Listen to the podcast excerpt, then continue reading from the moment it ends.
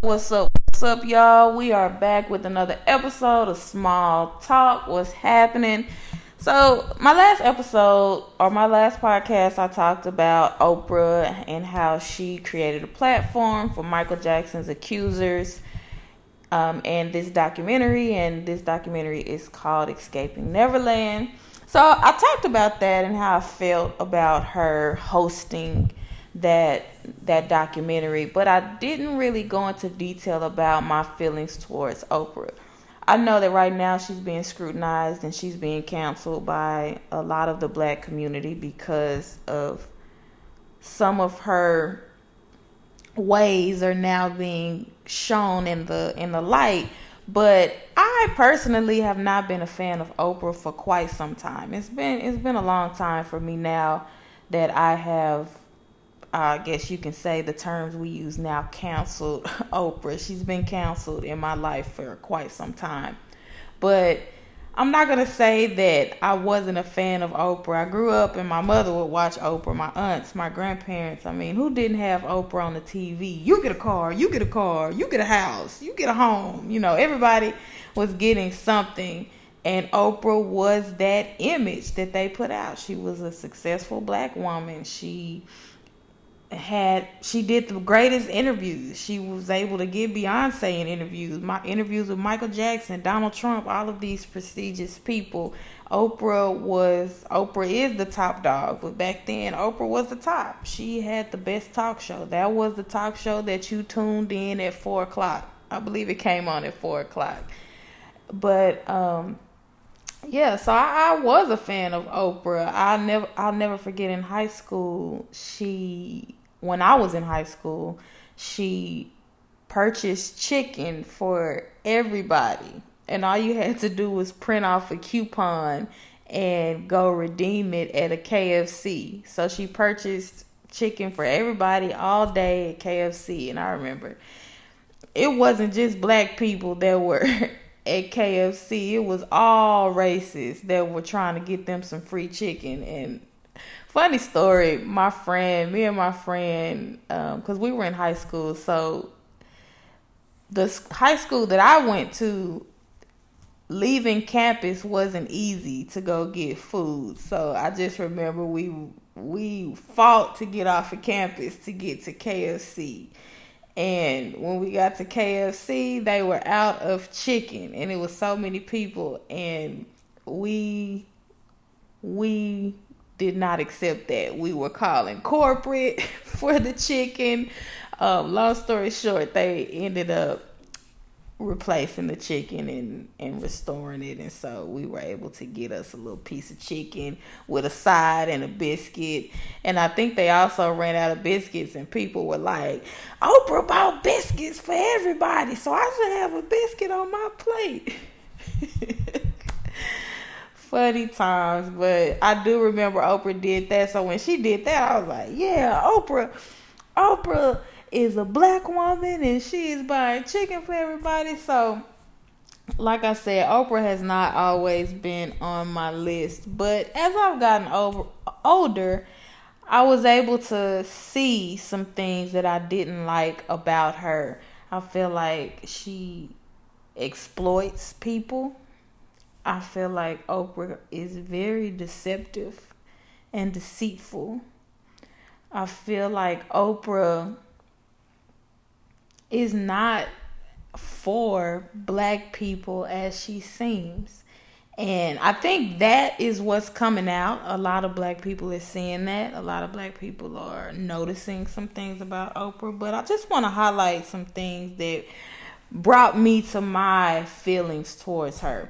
So I remember when Toni Braxton, she did her documentary on Unsung, which is a show where they highlight artists from the 80s, 90s. I mean, artists that were on top and something happened in their career and they talk about it. So Toni Braxton, everybody knows she filed for bankruptcy, and the reason that she had to do this was because she was played by her record label. But it was big in the media at the time, I believe this was in the 90s, I want to say, is when she filed for bankruptcy the first time, because she didn't just file once. But she filed for bankruptcy, and everybody thought it was because she didn't handle her finances right. She didn't spend her money right. You know how they try to, you know, the stereotype that they have for black people. We just spend our money on things. So anyways, Oprah did an interview with Toni Braxton, and Toni Braxton on Unsung spoke about her going on the Oprah Winfrey show. And, you know, Oprah gave her that platform, and she was going to be able to speak about as much as she could talk about that lawsuit or the bankruptcy that was going on. So instead of Oprah bringing attention to the fact that Toni Braxton was played by her record label, how she wasn't getting her royalties and how she wasn't making money off of her albums and her songs that were being released, Oprah talks about the material things as if this is why Toni Braxton is bankrupt. I don't like that, because there's already a stereotype for black people that we don't know how to handle our money. When we get money, we just buy Gucci and Louis Vuitton, and we just spend our money on things that have no meaning to us. We don't invest our money. And so Toni says that she remembers the feeling. Oprah embarrassed her and brought up the Gucci plates and says, you know, she says, Oprah says to her, you know, and you bought Gucci plates, Gucci wear, some type of Gucci dishes to eat on. And Toni Braxton's like, yeah, I did. And Oprah says, oh, even I, Oprah, doesn't have Gucci plates. Oprah, what does that have to do with her filing for bankruptcy because of what her record label did to her? She exploited Toni. She embarrassed her on national TV. I don't like that. And there's other interviews where Oprah has exploited black people as well. And if you want the insight on that, go listen to Monique, who has recently been coming out talking about the things that Oprah has done. But that's one thing. Another thing that she's done here in the recent years is she produced and starred in a docu-movie that HBO put out about Henrietta Lacks.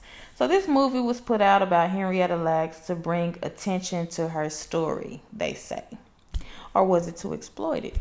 But the movie was about Henrietta Lacks. I've spoken about her before. As we all know, she was a black woman who was diagnosed with cervical cancer. She had treatment, and she received her treatment at the Johns Hopkins Hospital. And that hospital was the hospital where her cells were taken from her body without her consent. So while she was going through that treatment, they took her cells from her body without her consent, and they used it to further research. Now, unfortunately, Henrietta Lacks passed away at a really young age. I believe she was 30. And the research continued. They continued to use her cells. Well, Oprah, like I said, produced a movie and also starred in it, playing Henrietta Lacks' daughter. Come to find out, the family was never compensated for any of the research that they've done, any of the breakthroughs that have happened because of these sales in the medical field. The family was never, they were never compensated for this. So Oprah did this for the family, or teamed up with HBO and put out this story, created a movie, and you would think that the family was compensated. Well, come to find out, one of Henrietta Lacks' sons says they were exploited by Oprah and HBO. The family was not paid at all for the story. So Oprah says that, of course, she didn't exploit them. And HBO says the same thing. They wanted to bring attention to the story, this politically correct answer. And they donated to some charity. I don't even know the name of the charity, but they donated funds to this charity to further research. I'm assuming for cervical cancer or cancer treatment, whatever. But the family doesn't get compensated. So my question is, Oprah, did you get compensated? I bet you got compensated for portraying the role in the film. I know for a fact you didn't donate your time to this movie. I know Oprah got her check, was a producer, and starred in the movie. Exploitation at its finest. Exploitation at its finest. You bring attention to it. The point of it is they stole this woman's cells and they continued research on this cell. This was a special cell. It never died. And research continued even after this woman passed away. And the family never received compensation. I would expect that Oprah will be on the forefront fighting for this black family who was just exploited by the medical industry. They made, we know how much money is in the medical field. We know how much money is in the pharmaceutical company. So if you go look and see what this woman's cell has done to further medical research, you know they've made a lot of money. And the family hasn't reaped one dime. But like I said, Oprah starred in the movie. She helped produce the movie, and all you did was donate. You didn't make sure that they at least got paid from that. I'm over that. So I had ill feelings towards her because of that as well. Now, another thing that I wanted to talk about that's Oprah does is she's very deceitful. So I don't want to go really deep into religion or Christianity because those are a way different topic than what I'm speaking on. But as we know, Oprah says that she is a Christian. Oprah has always said that she's a Christian, but her words don't align with Christianity. So I'm just gonna play some clips just to show the deceitfulness. And when you deceive people, it's not just with religion or spiritual life. If you're deceitful in an area, you're deceitful completely. You deceive people. And so I want to play a clip. Like I said, Oprah professes to be a Christian, but I want to play my first clip of Oprah saying that there is not only one way to God. Now, if you're a Christian, then you know that is a false statement. But this is a Christian that is saying these things. So I'm going to go ahead and play the clip for you guys. One second. Which talks, which is, anyway, it's a gorilla talking, but anyway, it talks about one of the points it brings out is one of the mistakes that human beings make is believing that there is only one way to live. That's and right. That we don't accept that there are diverse ways of being in the world, that there are millions of ways to be then a human being. How do you please God? And many ways, no, but many paths to what you call God. That and is her path pleasing. Might be something else, and when she gets there, she might call it the light. But her loving and her kindness and her generosity brings her, if it brings her to the same point that it brings you, it doesn't matter whether she called it God along the way or not. And I guess the danger that could be in that. So that was Oprah on her talk show talking about, is there only one way to God, to heaven, I would assume as well. And Oprah says that we mess up by saying that there is only one way. Now, in the Christian faith, you know the beliefs that are in Christianity. And this is without me going, like I said, I'm not trying to go into this deep spiritual talk. But Oprah says she's a Christian, and she says that there is not only one way and that you can get there with a kind heart and being generous. How is that not deceitful? How is she not deceiving people. So she said, that's what she said. This is a Christian saying this. And so the next thing that she says, this is more recent than that clip that I just played. So she's done a life class. I don't know what it's called, but she's done a life class. She had like a special where it was a life class, and they talked about, she had different preachers and motivational speakers come on the show, and they talked about different things that happen in your spiritual life. And so I want to play this clip because this is where Oprah says that she is a Christian. Now, in the previous clip, she says that there is not only one way to God. And she's not professing to be a Christian.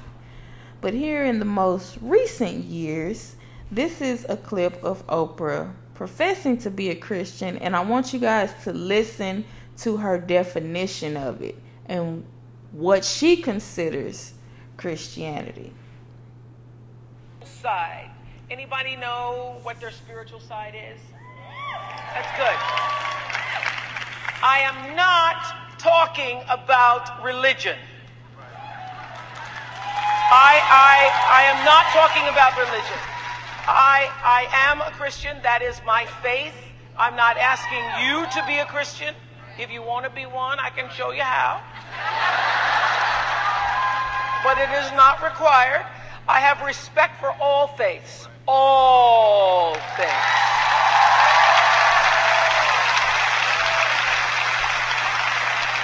But what I'm talking about is not faith or religion. I'm talking about spirituality. So I want to get clear on what I mean by that. It means, my definition is, living your life with an open heart.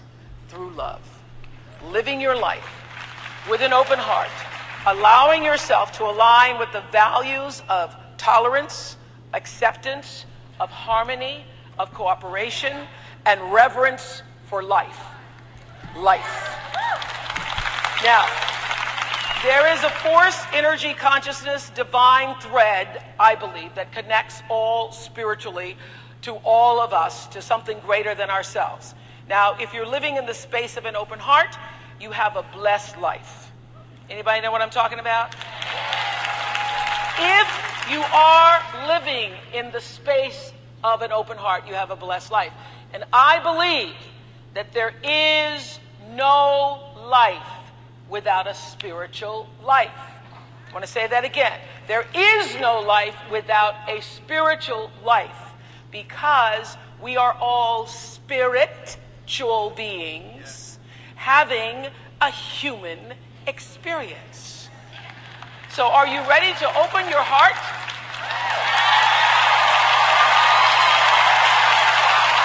Are you ready?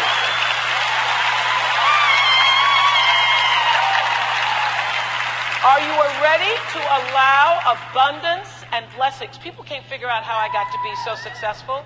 It is because I have lived in the space of spirit my whole life.